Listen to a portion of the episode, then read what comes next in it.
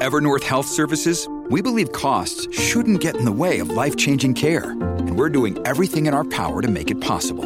Behavioral health solutions that also keep your projections at their best? It's possible. Pharmacy benefits that benefit your bottom line? It's possible. Complex specialty care that cares about your ROI? It's possible. Because we're already doing it. All while saving businesses billions. That's Wonder made possible. Learn more at evernorth.com/wonder.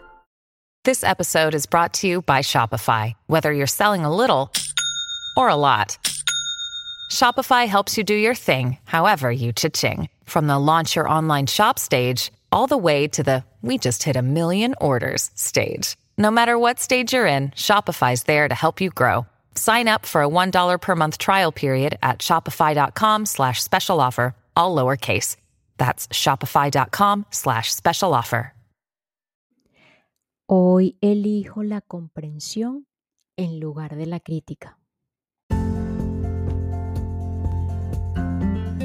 Y como en esta vida tenemos la capacidad de elegir, todos, absolutamente todos tenemos la capacidad de elegir una y otra vez. Elegir por la comprensión en lugar de la crítica es elegir por reconocer que no sabemos nada en este caso no sabemos nada de los otros cuando entramos en la crítica, no sabemos nada de nosotros mismos cuando nos criticamos, no sabemos quiénes somos realmente. Hay tanta información almacenada en el inconsciente que no es verdad, que no es real, que no es verdadera. Y vamos actuando a través de este inconsciente un inconsciente individual o personal, un inconsciente familiar, un inconsciente, colectivo o social y creemos que así es la vida. Cuando elegimos la comprensión en lugar de la crítica, estamos eligiendo en el trabajo de la aceptación, que no es lo mismo que la resignación. La aceptación de todo cuanto existe a nuestro alrededor y en el universo. Al inicio sí es cierto que esta, esta aceptación requiere un trabajo, es un proceso que requiere un trabajo, por así decirlo, porque sí hay que actuar y requiere asimismo profundidad y un cierto nivel de sabiduría, principalmente en la interferencia con las decisiones de los otros con las experiencias de vida de las otras personas. Aquí hay, hay cero críticas, cero juicios, cero condenas. Hacia ese camino es el camino de la aceptación. Eh, cero críticas, cero juicios, cero condenas a ningún ser por razón alguna. La comprensión, si bien es cierto que evalúa y pareciera que esto eh, es un juicio, nos coloca en el contexto, por lo menos nos coloca en el contexto de por qué las personas actúan y se comportan de, la, de, determinadas maneras. Porque hacen, dicen lo que piensan. Hay toda una historia detrás que no conocemos, que no sabemos hasta nosotros mismos. Y en, esa, en, ese proceso de eh, ir hacia esa comprensión o entrar en la comprensión, en saber que hay una historia detrás que no conocemos, enseguida nos hace anular todo juicio. La comprensión nos lleva a la sabiduría, al espíritu, a la paz interna, mientras que la crítica nos puede llevar al sufrimiento, dolor, drama, que nos lleva, por supuesto, directamente al ego. Entonces aquí nuestra decisión, tú eliges la comprensión o la crítica, el sufrimiento o la paz interior. Y con esta introducción continuamos aquí en una nueva tierra específicamente en el capítulo 5 que habla del cuerpo del dolor. Hoy eh, la parábola del pato con la mente humana, la carga del pasado, así como el cuerpo del dolor individual y colectivo. algo muy similar a lo que estábamos hablando de ese inconsciente colectivo o individual, de cómo se renueva el cuerpo del dolor. El pato con mente humana. En el poder de la hora mencioné que había observado que cuando dos patos se pelean, al separarse, nadan en direcciones opuestas. Después los dos baten las alas con fuerza varias veces para descargar el exceso de energía acumulada durante una pelea o durante la pelea. Una vez que han sacudido las alas, se van nadando pacíficamente como si no hubiera pasado nada. Si el pato tuviera una mente humana, mantendría viva la pelea en sus pensamientos tejiendo historias. Esta podría ser la historia del pato. No puedo creer lo que acaba de hacer. Se me acercó a menos de unos cuantos centímetros, seguramente se cree dueño del estanque, no tiene consideración alguna por mi espacio privado. Nunca más confiaré en él. La próxima vez, con seguridad, tramará otra cosa para molestarme. Estoy seguro de que ya está tramando algo, pero no lo toleraré. Le daré una buena lección que nunca olvidará. Y así continúa la mente tejiendo sus historias, pensando y hablando sobre el asunto durante días, meses y hasta años. En cuanto al cuerpo, la lucha no ha cesado y la energía que genera en respuesta a todos esos pensamientos es emoción la cual da lugar a más pensamientos todavía. Es lo que se convierte en el pensamiento emocional del ego. Es fácil ver la problemática que sería la vida del pato si tuviera una vida humana. Pero es así como viven la mayoría de los seres humanos. Nunca ponen punto final a ninguna situación o acontecimiento. La mente y mi historia fabricada continúan en su ciclo interminable. Somos una especie que perdió su camino y en todo, en toda la naturaleza, en cada flor o árbol, en cada animal, hay una lección importante para nosotros. Si tan solo nos detuviéramos a observar y oír. La lección del pato es la siguiente.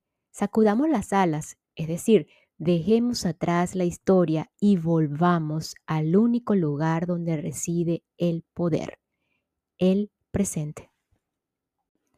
La carga del pasado. La historia de Tanzán y Ekido, dos monjes zen que caminaban por un sendero rural anegado a causa de la lluvia, ilustra maravillosamente la incapacidad o la falta de voluntad de la mente humana para dejar atrás el pasado. Cuando se acercaban a una aldea, tropezaron con una joven que trataba de cruzar el camino, pero no quería enlodar su kimono de seda. Sin pensarlo dos veces, Tanzan la alzó y la pasó hasta el otro lado. Los monjes continuaron caminando en silencio. Cinco horas después, estando ya muy cerca del templo donde se alojarían, Equido no resistió más. ¿Por qué alzaste a esa muchacha para pasarla al otro lado del camino? preguntó. Los monjes no debemos hacer esas cosas. Hace horas que descargué a la muchacha, replicó Tazán. ¿Todavía llevas su peso encima? Imaginemos cómo sería la vida para alguien que viviera como Equido todo el tiempo, incapaz de dejar atrás las situaciones del pasado, acumulando más y más cosas, pues así es la vida para la mayoría de las personas de nuestro planeta. Qué pesada es la carga del pasado que llevan en su mente. El pasado vive en nosotros en forma de recuerdos, pero estos por sí mismos no representan un problema. De hecho, es gracias a la memoria que aprendemos del pasado y de nuestros errores. Los recuerdos, es decir, los pensamientos del pasado, son problemáticos y se convierten en una carga únicamente cuando se apoderan por completo de nosotros y entran a formar parte de lo que somos. Nuestra personalidad condicionada por el pasado se convierte entonces en una cárcel los recuerdos están dotados de un sentido de ser y nuestra historia se convierte en el ser que creemos ser. Ese pequeño yo es una ilusión que no nos permite ver nuestra verdadera identidad como presencia sin forma y atemporal. Sin embargo, nuestra historia está compuesta de recuerdos no solamente mentales, sino también emocionales. Emociones viejas que se reviven constantemente, como en el caso del monje que cargó con el peso de su resentimiento durante cinco horas, alimentándolo con sus pensamientos. La mayoría de las personas cargan durante toda su vida una gran cantidad de equipaje innecesario tanto mental como emocional. Se imponen limitaciones a través de sus agravios, sus lamentos, su hostilidad y su sentimiento de culpa. El pensamiento emocional pasa a ser la esencia de lo que son, de manera que se aferran a la vieja emoción porque fortalece su identidad. Debido a esta tendencia a perpetuar las emociones viejas, casi todos los humanos llevan en su campo de energía un cúmulo de dolor emocional, el cual he denominado el cuerpo del dolor. Sin embargo, tenemos el poder para no agrandar más nuestro cuerpo del dolor. Podemos aprender a romper la costumbre de acumular y perpetuar las emociones viejas, batiendo las alas y absteniéndonos de vivir en el pasado, independientemente de si los sucesos ocurrieron el día anterior o hace 30 años podemos aprender a no mantener vivos o a, no mantener vivos en la mente los sucesos o las situaciones y traer, atraer a nuestra y atraer a nuestra atención continuamente al momento puro y atemporal del presente, en lugar de obstinarnos en fabricar películas mentales.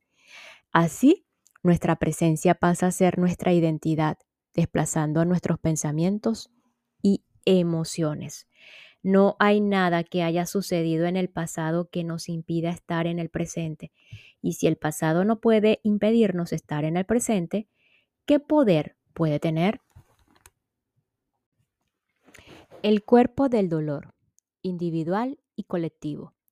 Ninguna emoción negativa que no enfrentemos y reconozcamos por lo que es puede realmente disolverse por completo deja atrás de sí un rastro de dolor. Para los niños en particular, las emociones negativas fuertes son demasiado abrumadoras, razón por la cual tienden a tratar de no sentirlas, a falta de un adulto completamente consciente que los guíe con amor y compasión para que puedan enfrentar la emoción directamente. La única alternativa que le queda al niño es no sentirla. Desafortunadamente, ese mecanismo de defensa de la infancia suele permanecer hasta la edad adulta. La emoción sigue viva y al no ser reconocida se manifiesta indirectamente en forma de ansiedad, ira, reacciones violentas, tristeza y hasta en forma de enfermedad física. En algunos casos interfiere con todas las relaciones íntimas y las sabotea. La mayoría de los psicoterapeutas han tenido pacientes que comienzan afirmando que su infancia fue completamente feliz y más adelante terminan diciendo todo lo contrario. Si bien esos son los casos más extremos, nadie pasa por la infancia sin sufrir dolor emocional. Aunque los dos progenitores hayan sido personas iluminadas, el niño crece en medio de un mundo principalmente inconsciente. Todos los vestigios de dolor que dejan las emociones negativas fuertes y que no se enfrentan y aceptan para luego dejarse atrás, terminan uniéndose para formar un campo de energía residente en las células mientras mismas del cuerpo. Está constituido no solamente por el sufrimiento de la infancia, sino también por las emociones dolorosas que se añaden durante la adolescencia y durante la vida adulta. La mayoría de ellas creadas por la voz del ego. El dolor emocional es nuestro compañero inevitable cuando la base de nuestra vida es un sentido falso del ser. Este campo de, energía hecho de emociones viejas, pero que continúan muy vivas en la mayoría de las personas, es el cuerpo del dolor. Sin embargo, el cuerpo del dolor no es solamente individual, también participa el sufrimiento o del sufrimiento experimentado por un sinnúmero de seres humanos a lo largo de la historia de guerras tribales, esclavitud, rapacería, violaciones, torturas y otras formas de violencia. Ese sufrimiento permanece vivo en la psique colectiva de la humanidad y se acrecienta día tras día como podemos comprobarlo viendo los noticieros u observando el drama de las relaciones humanas.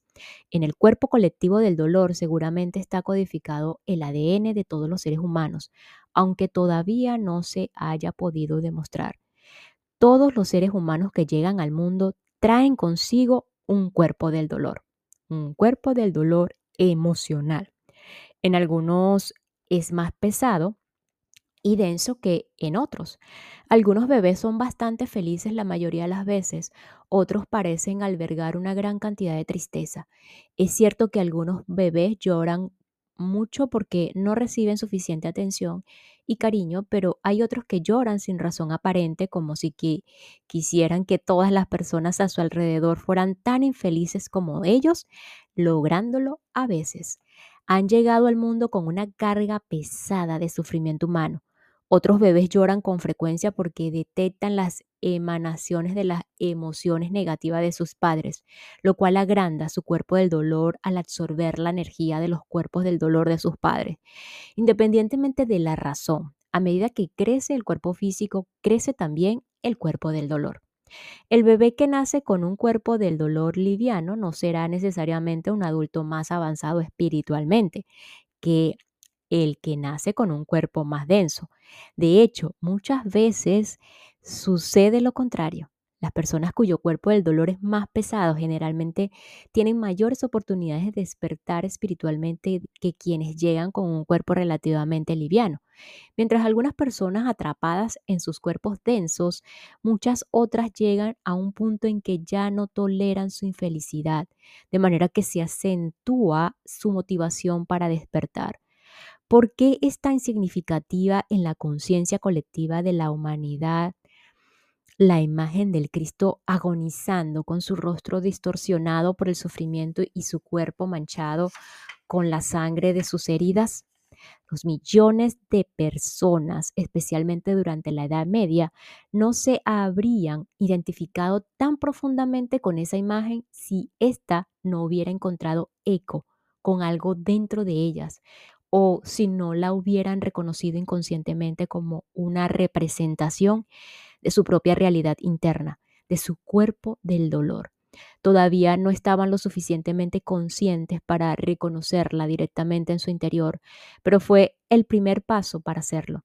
Cristo puede considerarse como el arquitecto o el arquetipo, humano, en quien se albergan tanto el dolor como la posibilidad de trascendencia. ¿Cómo se renueva el cuerpo del dolor? El cuerpo del dolor es una forma semi-autónoma de energía, hecha de emociones que vive en el interior de la mayoría de los seres humanos. Tiene su propia inteligencia primitiva, muy parecida a la de un animal astuto y el principal objetivo de esa inteligencia es la supervivencia. Al igual que todas las formas de vida, necesita alimentarse periódicamente, absorber nueva energía. Y su alimento es la energía compatible con la suya propia, es decir, la energía que vibra en una frecuencia semejante. Toda energía emocionalmente dolorosa puede convertirse en alimento para el cuerpo del dolor. Es por eso que tanto le agradan al cuerpo del dolor los pensamientos negativos y el drama de las relaciones humanas. El cuerpo del dolor es una adicción a la infelicidad. Es probable que usted se sienta sorprendido al saber por primera vez que hay algo en su interior que busca periódicamente la negatividad emocional y la infelicidad. Es preciso estar más conscientes para verlo en nosotros mismos que para verlo en los demás. Una vez que la infelicidad se apodera de nosotros, no solamente no deseamos ponerle fin, sino que tratamos de que los otros se sientan tan infelices como nosotros a fin de alimentarnos de sus reacciones emocionales negativas. En la mayoría de los casos, el cuerpo del dolor tiene una fase activa y otra latente. Cuando está latente, olvidamos fácilmente que llevamos una nube negra o un volcán dormido en nuestro interior, dependiendo del campo de energía de nuestro cuerpo del dolor en particular. El periodo que permanece latente varía de una persona a otra. Unas cuantas semanas es lo más común, pero puede también ser unos cuantos días o unos meses. En algunos casos infrecuentes, el cuerpo del dolor puede permanecer en estado de hibernación durante años hasta que algún suceso lo despierta. Y nos despedimos con lo siguiente. No hay nada que haya sucedido en el pasado que nos impida estar en el presente. Y si el pasado no puede impedirnos estar en el presente, ¿qué poder puede tener? Nos escuchamos en el próximo episodio para continuar con una nueva tierra, un despertar al propósito de la vida o de tu vida de el autor Eckhart Tolle, una herramienta más para ayudarnos a la liberación al proceso de la sabiduría y la comprensión. Gracias, gracias, gracias.